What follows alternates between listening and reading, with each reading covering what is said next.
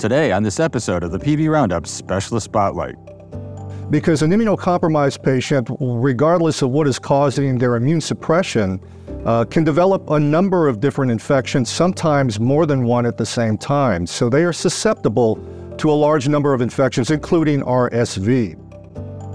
Today, Doctors Jamie Rutland and Edward Dominguez joined the podcast to discuss RSV in immunocompromised adults in this PV Roundup Specialist Spotlight.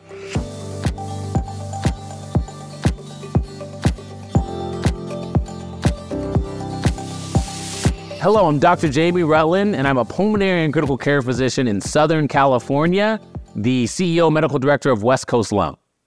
I am Edward Dominguez. I'm a medical physician in Dallas, Texas at Methodist Dallas Medical Center at Methodist Transplant Physicians.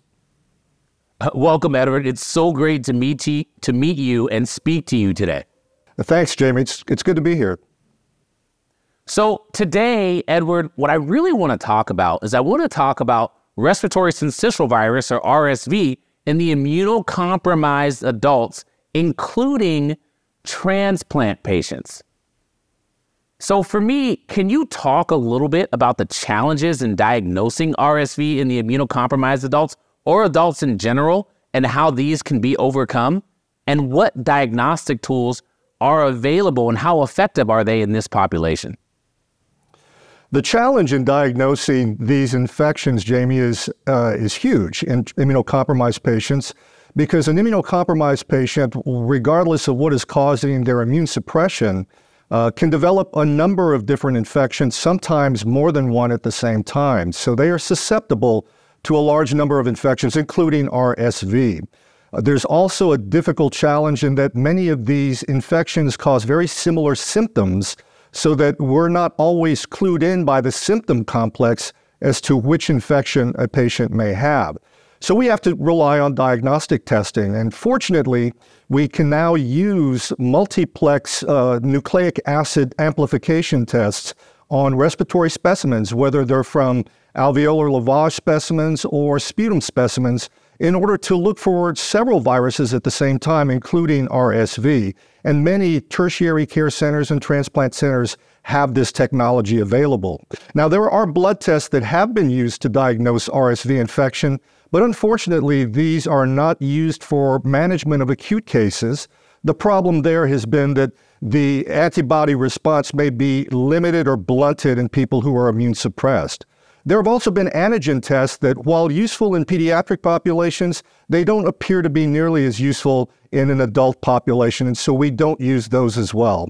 And then finally, the gold standard for almost every infection, Jamie, is a culture, but we don't use cultures because of how much time it takes to, to do the cultures, and consequently, this is not a technology that is routinely utilized for the diagnosis of RSV.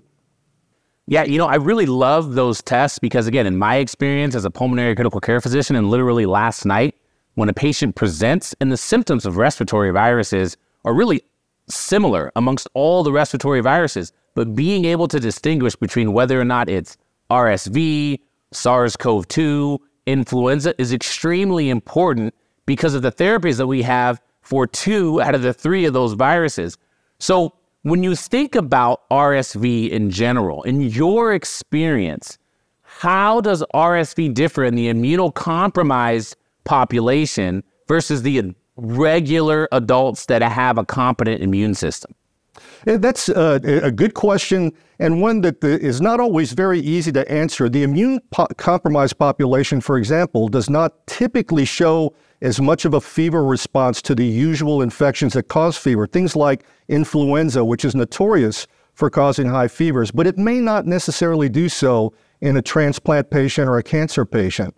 Consequently, we have to try to use other types of symptoms, the, the clinical course, and probably the most important thing, Jamie, is that these infections with RSV occur during respiratory tract season. So typically it's been an October through April type of season in the United States. That's varied quite a bit here during the pandemic when we saw very erratic outbreaks of RSV around the country during the summertime when we would not normally expect it. So it made challenging the diagnosis in these individuals because we didn't expect to see RSV in those particular seasons. Nonetheless, We don't routinely see fever with RSV. We can see uh, in, infiltrates or abnormalities that look like pneumonia in both lungs at the same time, which can be true of the other viruses as well.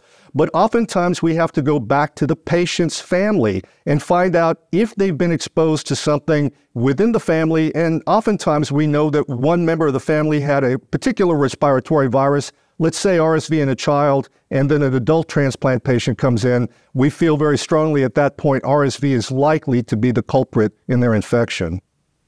Yeah, you know, one of the words that I take issue with is this word immunocompromised because we act like this word means just one thing, but there are several examples of people who are immunocompromised, but their immunodeficiency is secondary to different things. So you have patients that have chemotherapy, right? And you're killing sort of those neutrophils and those cells that fight infection. You have patients that have HIV in which those helper T cells are infected by a virus and don't work as well. And then you have patients that have undergone transplant and are on different types of medications that suppress their immune system. So, do you see a difference in those types of individuals?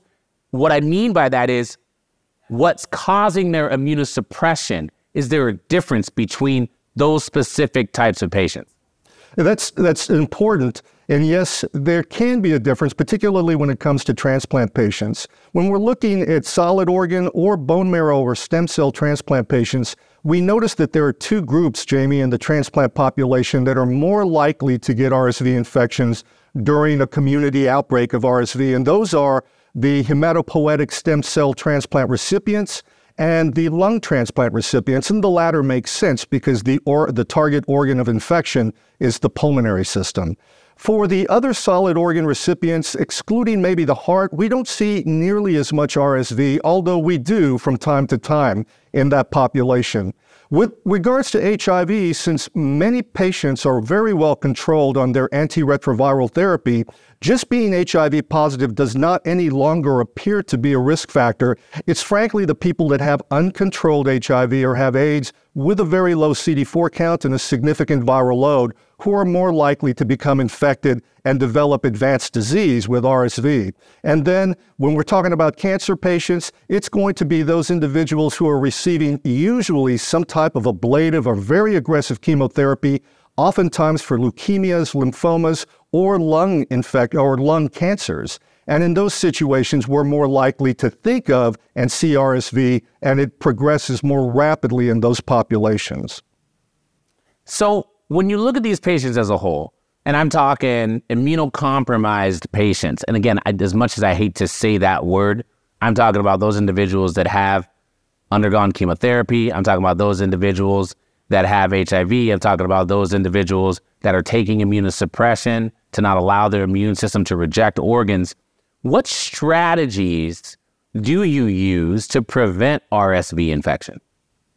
Well, the most important thing is try to inform and educate the patients to minimize their potential exposure outside uh, in the community. But barring that, there's not really much that we have available to us. There is a particular prophylaxis that has been approved for pediatrics, but has not been approved for adults. And so there are reports of its being used, but they're only case reports.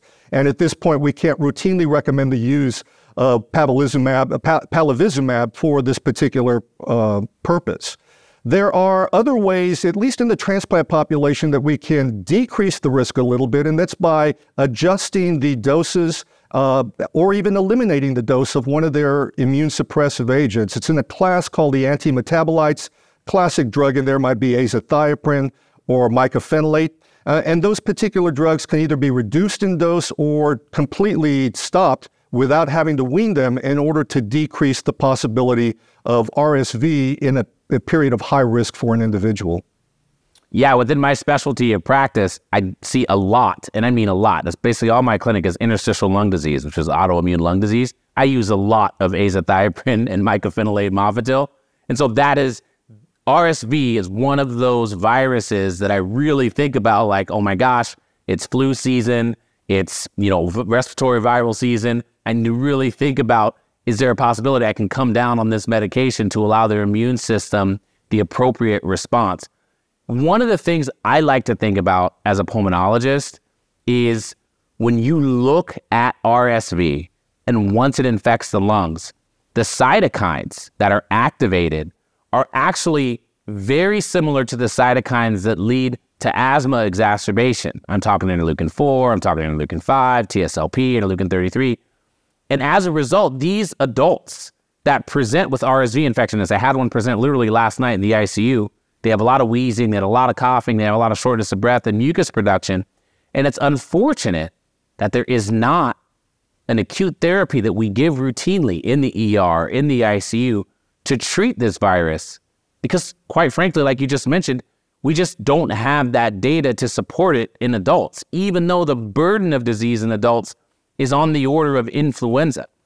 Um, Edward, I really appreciate you being here today. Thank you so much for joining us. This has been absolutely wonderful. It's been really great. Thanks a lot.